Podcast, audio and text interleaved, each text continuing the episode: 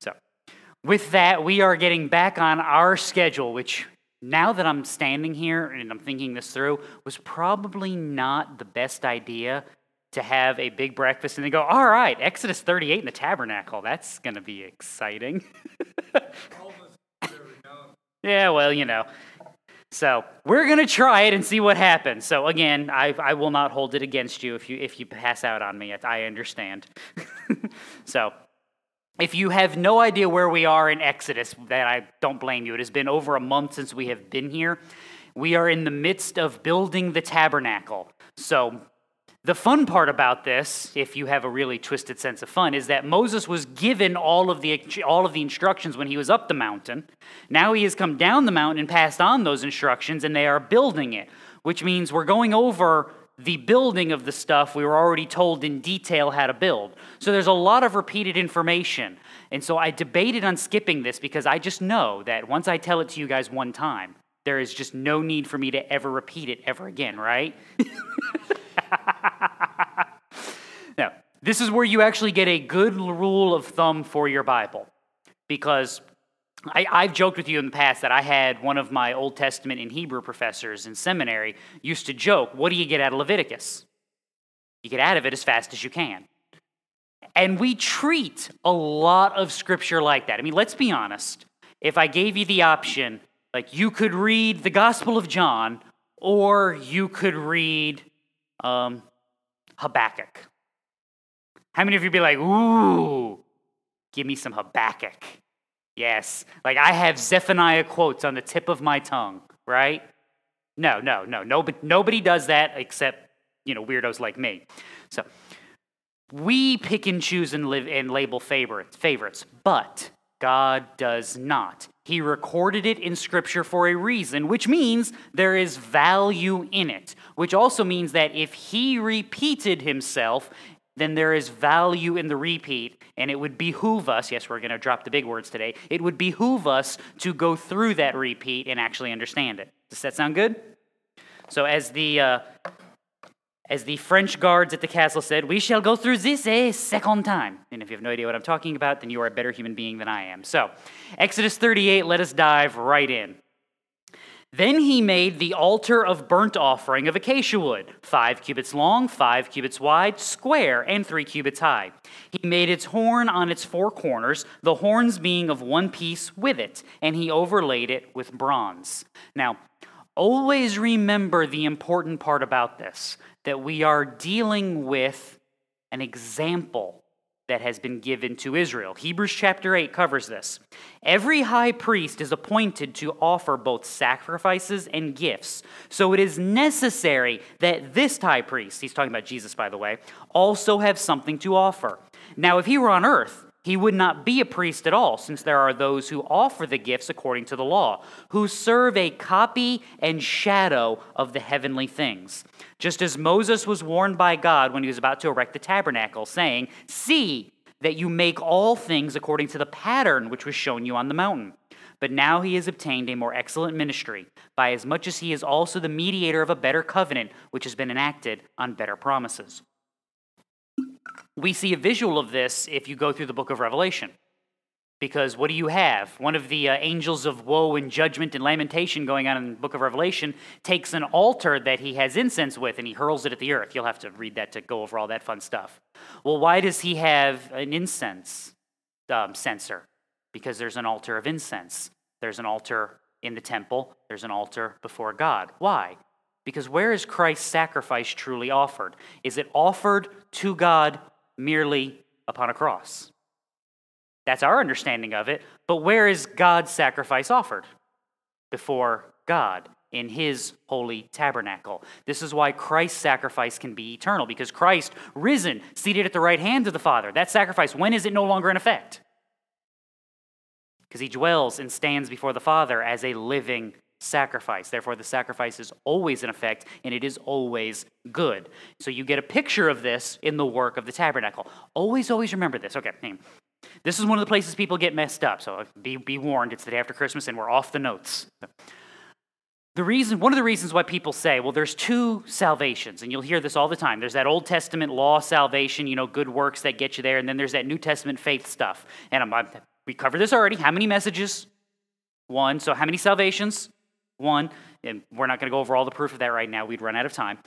But the reason, one of the reasons people do that is they see, well, there's this Old Testament sacrificial system, and it's what was supposed to save Israel. Hmm. That sentence is full of problems and will always lead you in a bad place. It is meant to demonstrate and point to the salvation that will be wrought by who? By Christ in his completed work. It is a hope. This is why Hebrews talks about the blood of bulls and goats that can never take away sin. It's a reminder of the people that we are offering, and by God's grace, this lamb is cleansing us. But we know this lamb cannot cleanse us because what are we going to do next year? We're going to offer another lamb, and they're going to offer another sacrifice tomorrow at the tabernacle, and they're going to have another offering, and it's always going to be something after another. I mean, let's be honest. Um, if you're an animal lover, you don't want to be born a Levite, do you? I mean, there could be no members of PETA amongst the Levites because your job every day at the tabernacle, every day at the temple, is to offer a sacrifice on behalf of the people before God. Every day. Even if you're not a person that that bothers, after a while, you're still going to think, what? After a while, I mean, I'm just, I'm just tired of this. Just, that's kind of the point. The hope is not in you. The hope is not in your works. The hope is not in your sacrifice. The hope is in God, the eternal sacrifice. This is, um, we read this for Christmas Eve. This is the, uh, the, my brain doesn't want to untie my tongue this morning. This was the comment about the birth of Noah. Noah's name means what? Who knows it? No, that's Moses. Noah's name means rest. Because what's his father proclaim? Maybe this one will give us rest from the toil of our hands, that the, from the ground that God has cursed. It's a constant hoping that who is going to redeem? God. We can't. We work, we live, we sin, we die, and the hope is in God. This sacrificial system is supposed to do the same thing for the Israelites to remind them that day after day, festival after festival, year after year, there is a work of God that is being accomplished. That's why Jesus in the, in the Gospel of John is so insistent. What are all those festivals supposed to be pointing to? Him. So you see the lights all around the temple. Jesus proclaims what? I am the light of the world. You see the well. I am the living water. I am the bread. I am all of these things. They were all supposed to be filled in Christ. They were all meant not to point you to you, but like, we're good for another year. We offered our Passover. No, this lamb doesn't cover us. We need God's fulfillment. We need that seed of the woman to crush the serpent and his offspring in order to be truly redeemed. That's why this tabernacle is so important. Is it's pointing you another step, another link in the chain throughout your Old Testament to get you closer to the work of Christ. It's revealing just just a little bit more. So, Verse 3 He made all the utensils of the altar the pails, the shovels, the basins, the flesh hooks, the fire pans. He made all its utensils of bronze. He made for the altar, uh, he made for the altar a grating of bronze, network beneath, under its ledge, reaching halfway up. If I could keep one line as I read, we would be in really good shape, wouldn't we? Okay, let's be honest. Would you have written all that a second time? You'd be like, He made all the stuff for the altar. Why do we need to? Hmm. Go back to verse 3 real quick, Araceli. Like, this, this, He made the pails and the shovels and the basins and the flesh hooks and the fire pans, all the utensils. Like, we could have just covered that with all the stuff. Why do we care so much about details? Christian, who else cares about details? Yeah, God cares about details. Luke 12, are not five sparrows sold for two cents? Yet not one of them is forgotten before God. Indeed, the very hairs of your head are all numbered, no matter how many those actually are. Do not fear, you are more valuable than many sparrows. This, there you go. This was our lesson from when we were going through Advent, our week on love, is that God loves his creation, and he demonstrates that by loving what in his creation? Does God just work amongst peoples? No, he works amongst people. He works amongst, see, we, we talk about this all the time. I want Rockford to be better. What do I need to accomplish for that to happen? How, like, do, do, I just like bippity boppity boo and Rockford is healed? We passed the right law, we elected the right mayor, we got a better police chief, and Rockford is now awesome. No, because it's still full of what? People. What's always the problem? The us. This is what, who was laughing at me the other day. There's somebody talking about they, um, they, they can't ever find a perfect church. And I'm like, if I ever found a perfect church, you know what I wouldn't do? I wouldn't go. You know why? Because I'm to mess them up. Because I'm to be the problem. That's why your answer should be I don't go to church because there's so many hypocrites. You know what your answer should be at every time? We can take one more. It'll be okay. We can have one more. Be- because what you've just described is where's the problem lie, Christian? With us, always. God redeems people from every tribe, tongue, and language by redeeming people. The devil is not in the details, God is in the details. You see a picture of this. He demonstrates I care about how you make spoons and knives for my tabernacle. Do you think he starts working in your life and cares less? No, if he did, he wouldn't be God. This is where you're understanding big theological word of the day immutability. God does not change. He doesn't care about this and not care about that. He doesn't care a whole bunch about this and leave that alone. He cares and operates in all of these things the same way. So, the same God that puts this detail into the building of the tabernacle puts the same detail into the working out of your salvation, your sanctification, the building of his kingdom. And he does that work not by saying, all right, this is what we got to do for Calvary Baptist Church. Now, does he do that? Yes. But the way he accomplishes that by working amongst the people of Calvary Baptist Church. I want a better city. I need better people in the city, which means we need to make disciples. I want a better county, same thing. A better state, same thing. A better nation, same thing. A better world, the same thing. We've, we've talked about this a thousand times. It starts with who first? My, my first ministry is always at home the people that God has given me influence over, and then those little concentric circles as they go out. This is how we build and disciple. I can't go fix the people over there if I don't have any input to the people over there. And I may never have the input to the people over there. So I have one of two options. I either go over there or I work on the people between me and there, and then we get there that way.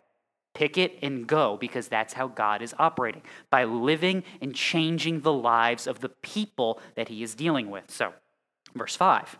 He cast four rings on the four ends of the bronze grating as holders for the poles. He made the poles of acacia wood and overlaid them with bronze. He inserted the poles into the rings on the sides of the altar with which to carry it. He made it hollow with planks.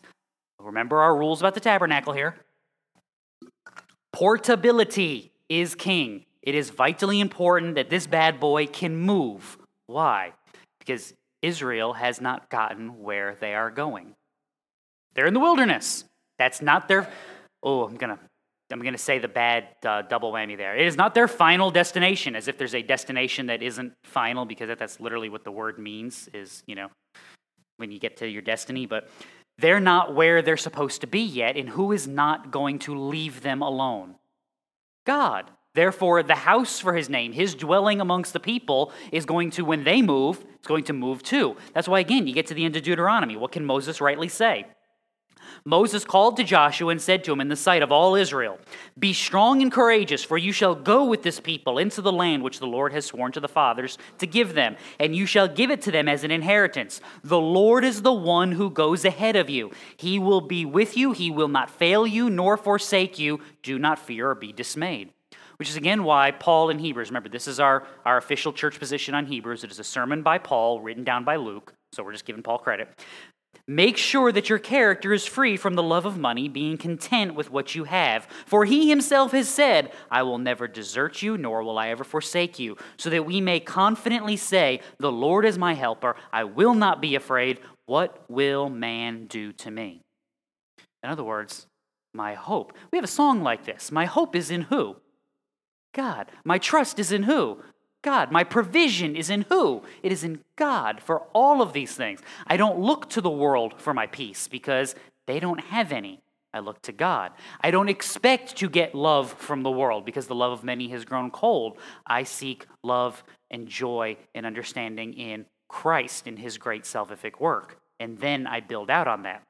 I can't accomplish it according to the ways of this world, according to their methods, according to their understandings, because they don't work. They're broken. Why? Why is the world broken? We covered this. People are broken. And where do people live? they live in the world. Therefore, whenever we get involved, what happens? Yeah. Yeah. Theological term. Yeah. Nothing good ever. So, verse 8. Moreover, he made the laver of bronze with its base of bronze from the mirrors of the serving women who served at the doorway of the tent of meeting. Remember, this is for the, the washing. Now, some of, some of the commentaries try to make a big deal out of the fact that the priests have to wash up before they go in because it's, it's part of their cleansing. But be honest, is that little bit of a washing going to really get them clean? No. But is it symbolic of something? Yes, yes, it is. You wash your hands because what are your hands getting ready to do, priest? Getting ready to offer sacrifice on behalf of God. It's a reminder that why do these hands get to do this work? Because I'm good? No, because God is good. It's Jesus in the upper room dealing with the disciples. Jesus said to Peter, He who has bathed needs only to wash his feet, but is completely clean. And you are clean, but not all of you. Who wasn't clean in the room? No, no, it wasn't Peter. Who wasn't clean in the room?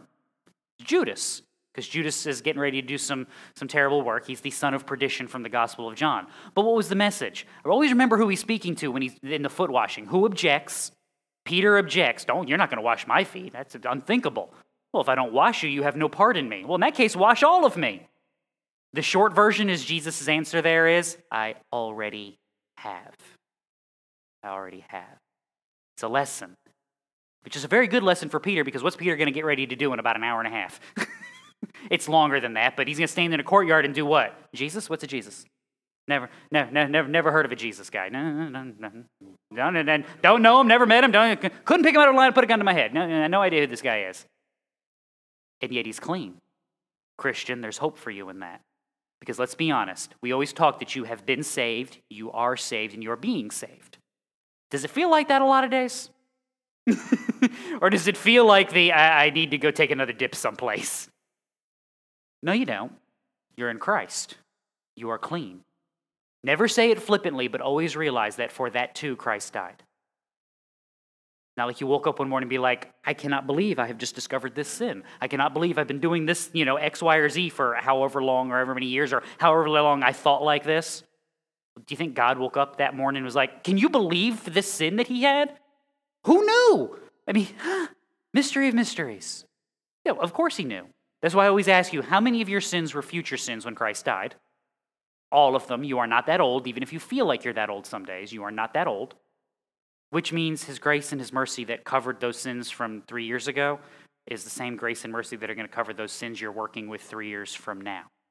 Again, you don't say that flippantly, but you recognize that I live cleansed. I live redeemed. That's why we can fight in war against sin, because we're going to have victory. We're going to win. Why? Because Christ has already won. The victory has been provided, it has been granted. Therefore, I can fight because I am working towards the reality of what Christ has accomplished. So, you ready for bulk verses? Oh, actually, take it back. We can't go there yet. There is one thing we have to deal with, and it's a good lesson on your Old Testament. All right. So, he made the laver of bronze with its base of bronze from the mirrors of the serving women who served at the doorway of the tent of meeting. All right, rewind to before Christmas. God moved in the hearts of the people so that when they needed to take up a collection of all the things for the temp for the tabernacle, what happened? Do you remember? They brought a pile of stuff and then they went home and realized what? We have more stuff. So they picked all that stuff up and brought it back, and then they went home and said, We have more stuff. So they picked that up and brought it back to the point that the workmen said, We're doing so much inventory work that we can't actually do any building work. Please tell the people to stop. And Moses said, So they have piles of stuff for the building of the tabernacle, more than they could possibly use, more than they will ever need. Why do they have to take the bronze from the mirrors, because that's how you'd have a mirror back in the day. You'd take a piece of bronze and you'd polish it nice and shiny and you'd use it as a mirror. Why do they have to take the bronze from the mirrors of the serving women? And first of all, who are these serving women? What are they doing? All right, I have no idea. I have absolutely no idea.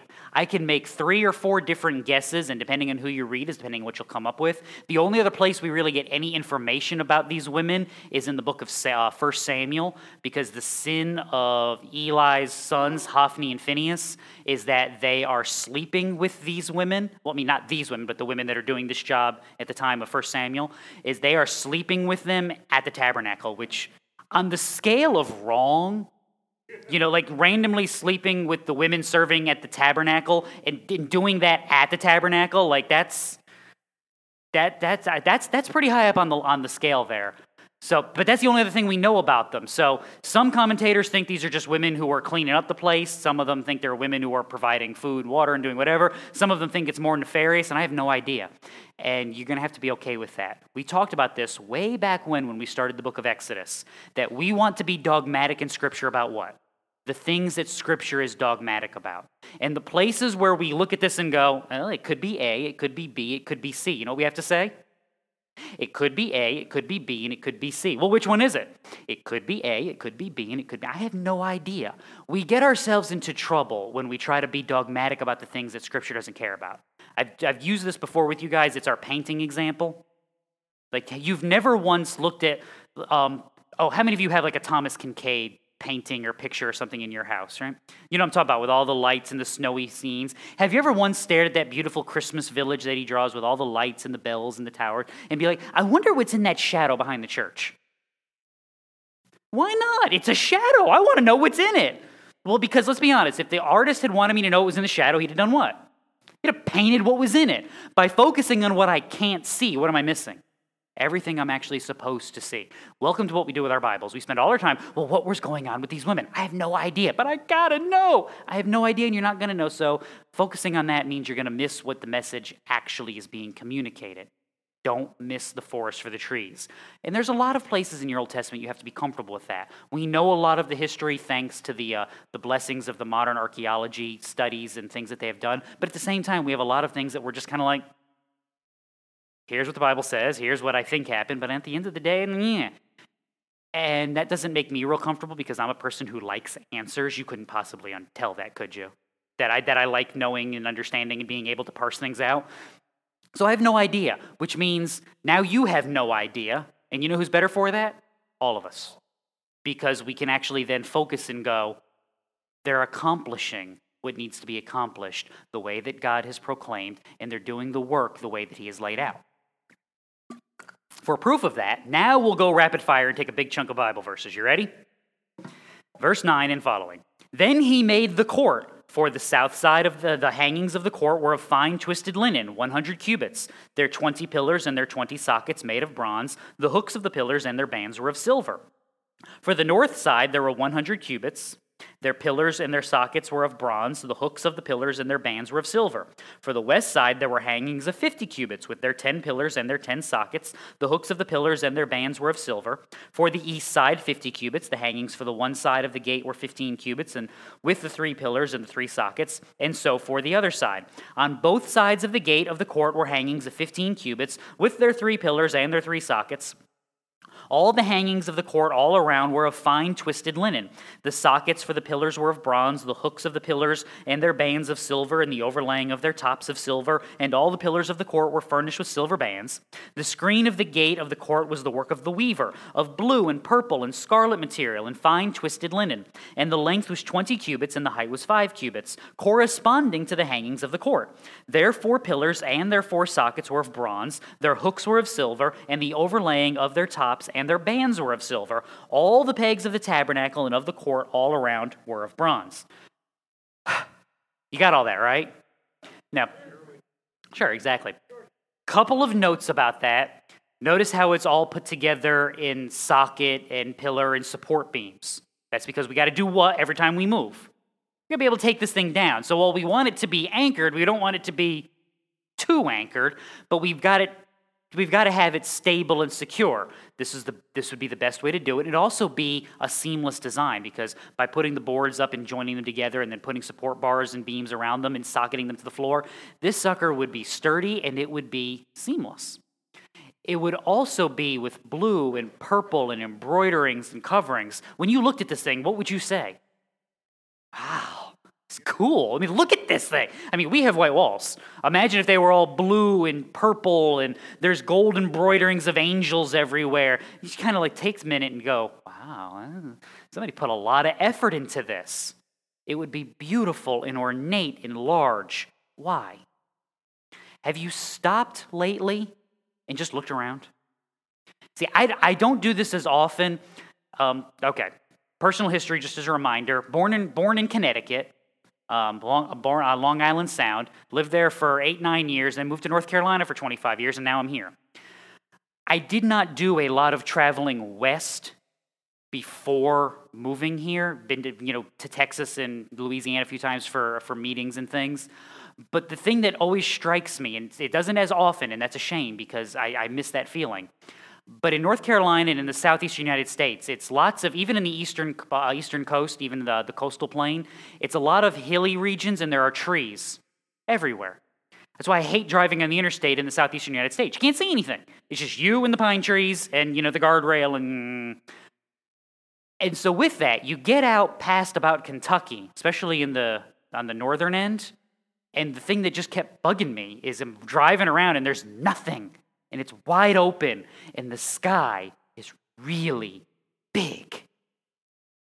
And that may sound like something dumb to say out loud, but it's striking. And if it doesn't strike you on a regular basis, just stop and pay attention that there's a lot of blue stuff up there. And then you don't like thinking about it for a minute because you know what you start feeling? Really small and insignificant.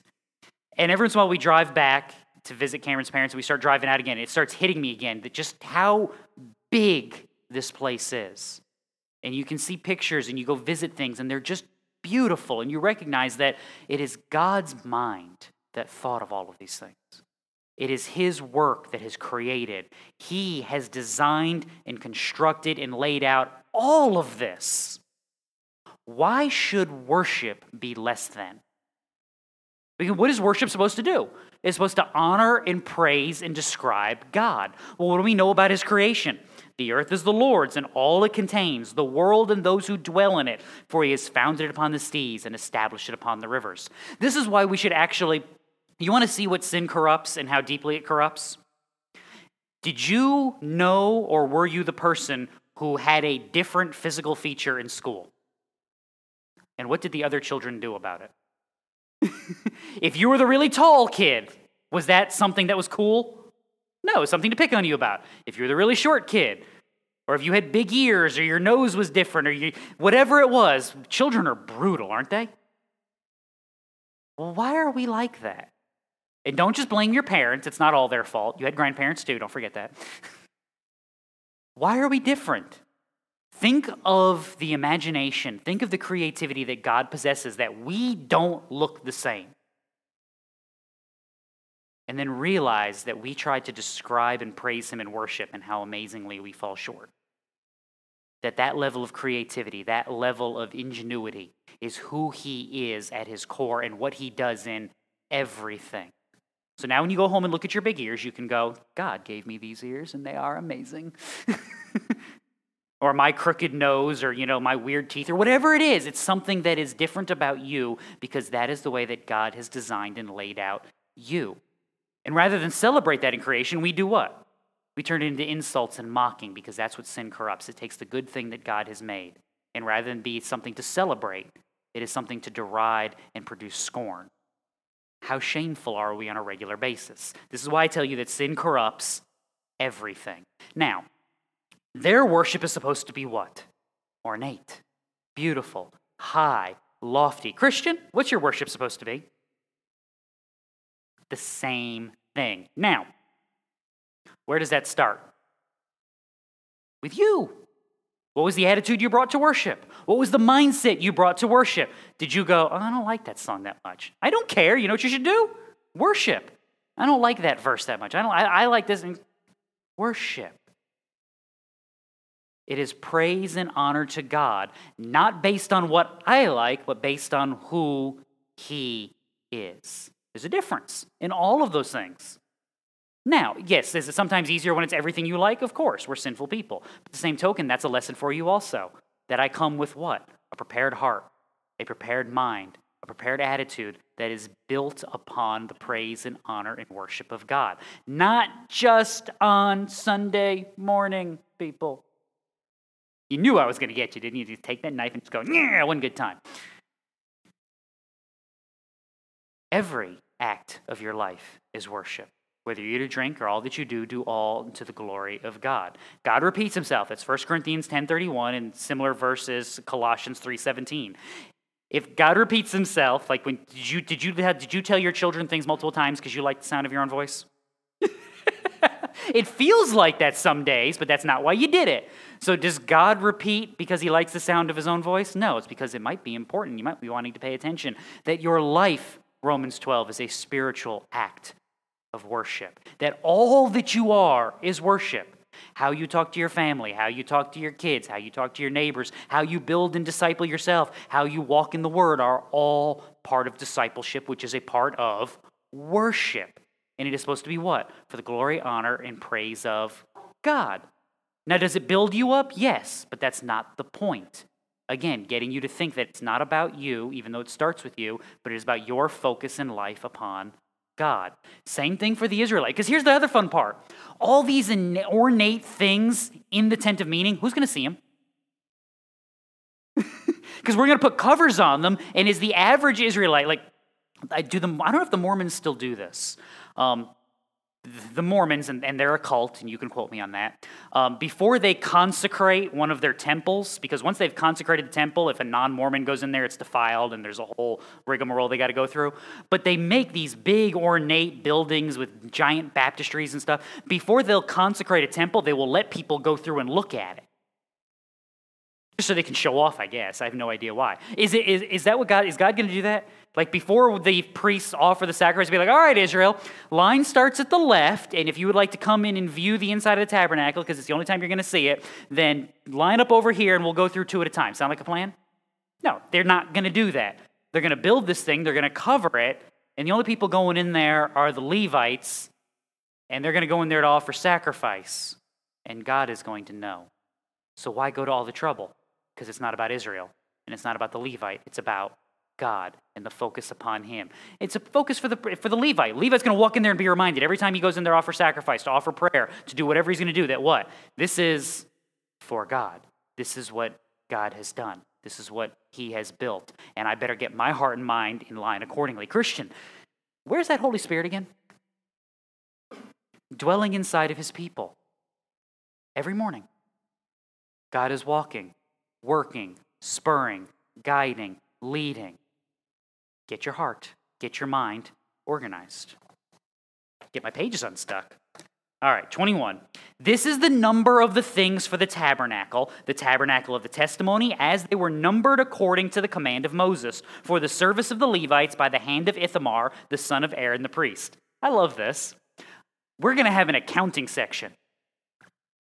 This is like when everybody gets to um, was it is it it's First Chronicles, right? Like the first nine or ten chapters of First Chronicles is the um the census of Israel, and everybody does what when they're reading? They go, uh huh, mm-hmm. Still counting people. Yep, still counting people.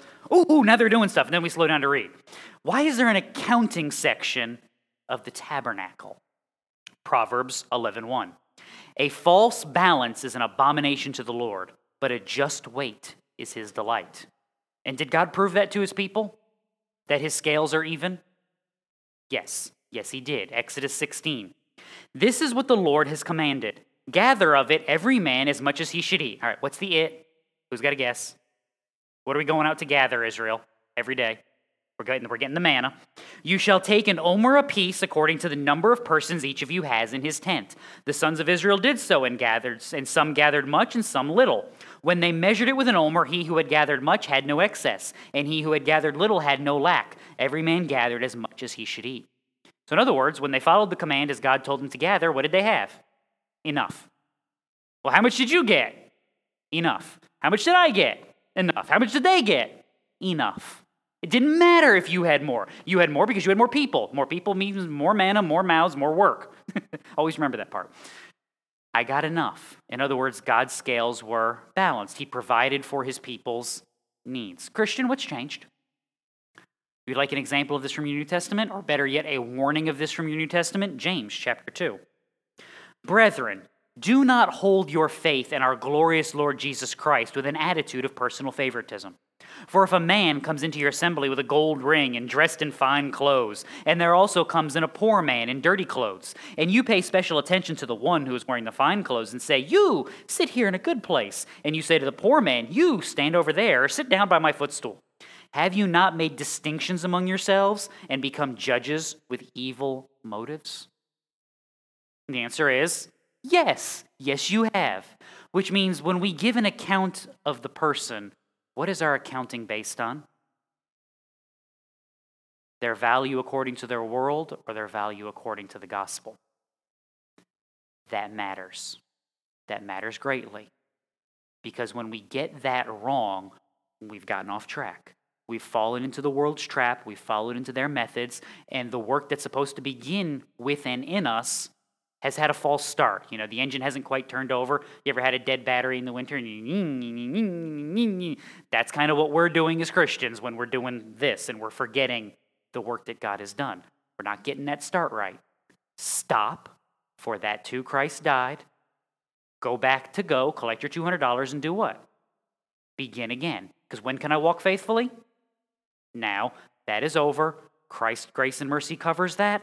We start again and say, okay, I measure not by the world, but by the person. Not by their standard, but by God's value. Meaning, I'm constantly checking my heart, constantly checking my mind, constantly walking according to the ways that would honor who? God. Because it's not about me, and it's not about you, and it's not about that. It's about how I worship and stand before God. And which part of my life is worship again? Just make sure we're on the same page. Just making sure we're good. Okay. And that matters in how we live because God cares about what again? Yeah, all those little details. And by the way, those little details are us.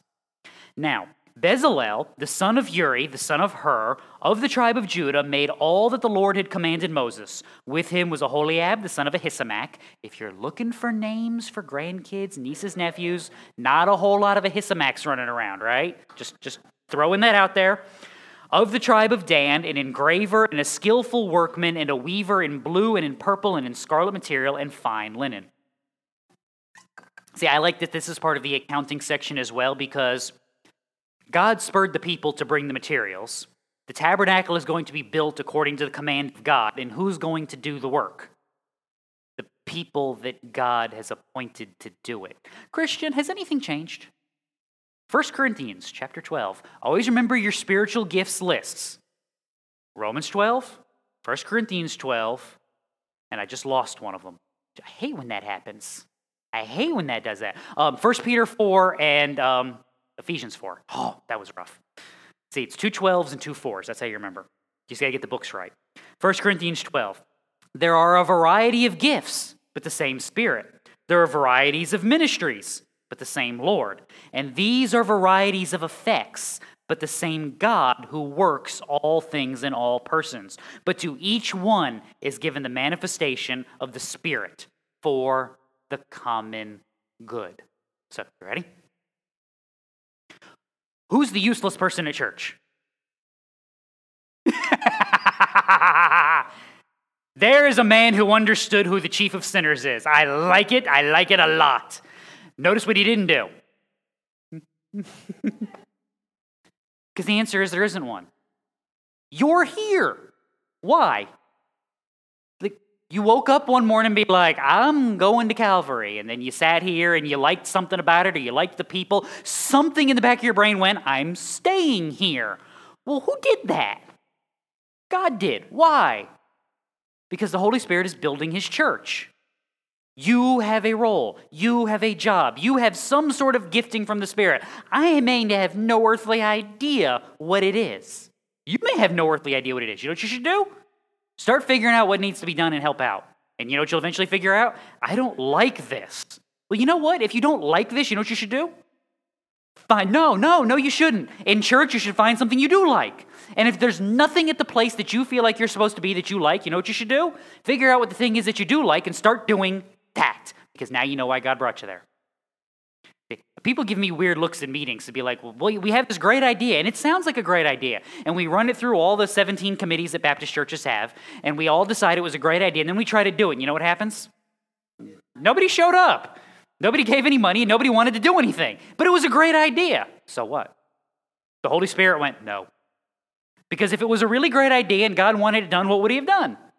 Somebody with the gifting in that church would be like, oh, that's my area. I will take care of that. He didn't. So you know what we got to do? We got to do something else. But I really like that thing. I, I get that, but nobody else does. Therefore, we do the thing that everybody is gifted in because that's what God has given us. Doesn't do us any good to sit there and be like, I'm going to play in the NBA. You're five six. You're a little round. You can jump a little bit, but you get winded running back and forth 12 times. You're not playing in the NBA. Go be a defensive lineman. Ooh, I'm good at that one. and I was, and that's what I did. I can be good at it. I'm short, stocky. You can't move me. Awesome. Good deal. Just plug me into the ground and, and, and can't go that way. Find your gifting. That's where God has placed you, and that's what we do.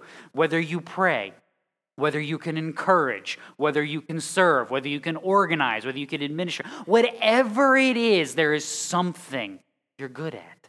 And you know what? You're going to be good at something until the day you die.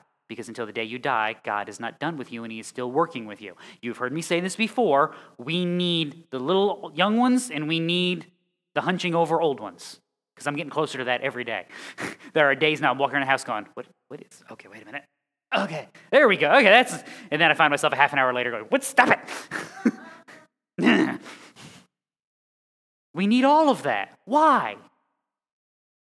Because we need your wisdom and we need your energy and we need your joy, and we need your curmudgeonliness. We even need Vern telling us to get off his lawn. Because sometimes we need to be told, and I don't know where Vern is, I'm to call him later and double check on him.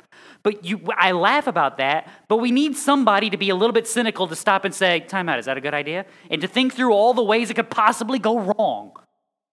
That's good news, isn't it? Before we invest energy and time and money. So we need all of those things. We need the optimist, we need the pessimist, we need the prayer, we need the worker, we need the doers, we need the givers. We need all of those things. And by the grace of God, He does what? He sends them, which means we do what? Just like Corinthians, each to, to each one is given the manifestation of the Spirit for the common good. Be like, well, I have my ministry. Fine, I'm not talking to you. but if you don't, find it, serve, build the kingdom, as you make disciples in these ways. That's how this is always supposed to work. Now, the really, really cool part. You ready? All right, verse 24.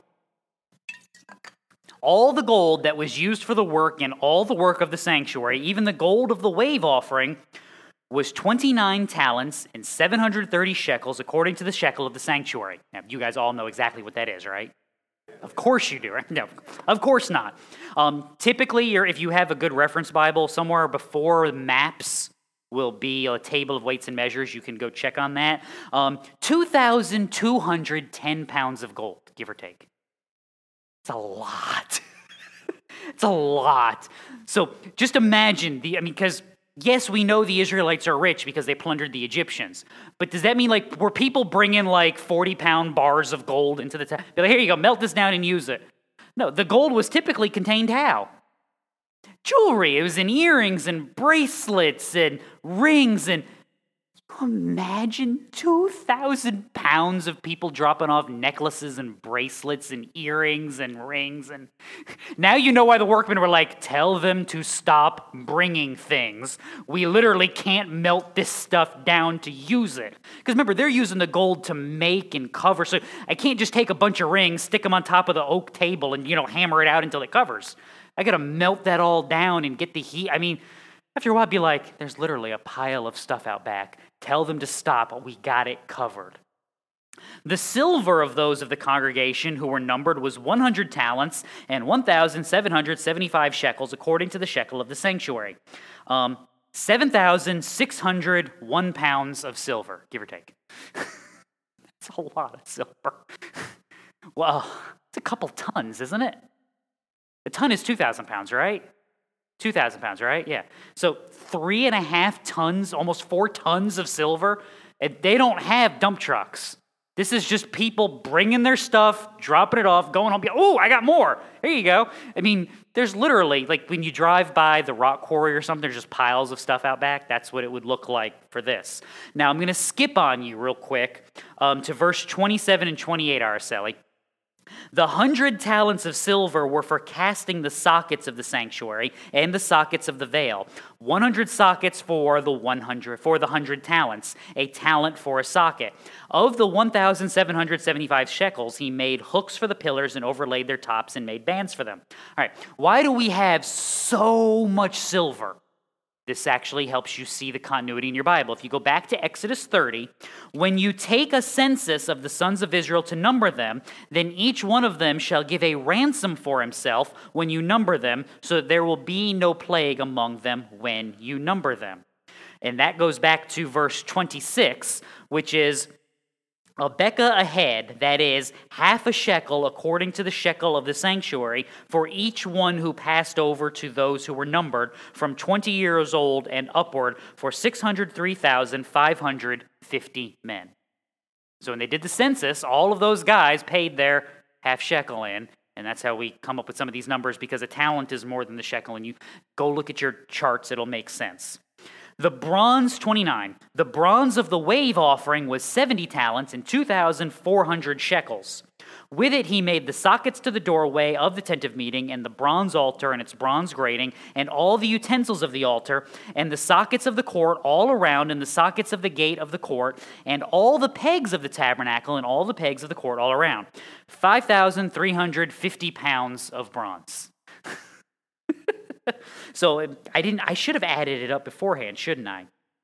So let's see. That's an extra thousand. So two, seven is nine, and five fours fifteen thousand pounds of precious metals for the tabernacle. So what's that? Seven and a half tons. Yeah, I'm a history major, not a math guy, so go me for getting that one right. I mean, that's just piles and piles of stuff. Do you understand a little bit more when we talk about God stirred the hearts of the people and they just kept bringing stuff and bringing stuff and bringing stuff, what that looked like? Now you get a picture of it. Now, what's the grand lesson? Why is an accounting section so fun unless you're a Bible nerd like me and you just think this is really fun that all these details are here? 2 Corinthians chapter 9. God is able to make all grace abound to you so that always having all sufficiency in everything, you may have an abundance for every good deed.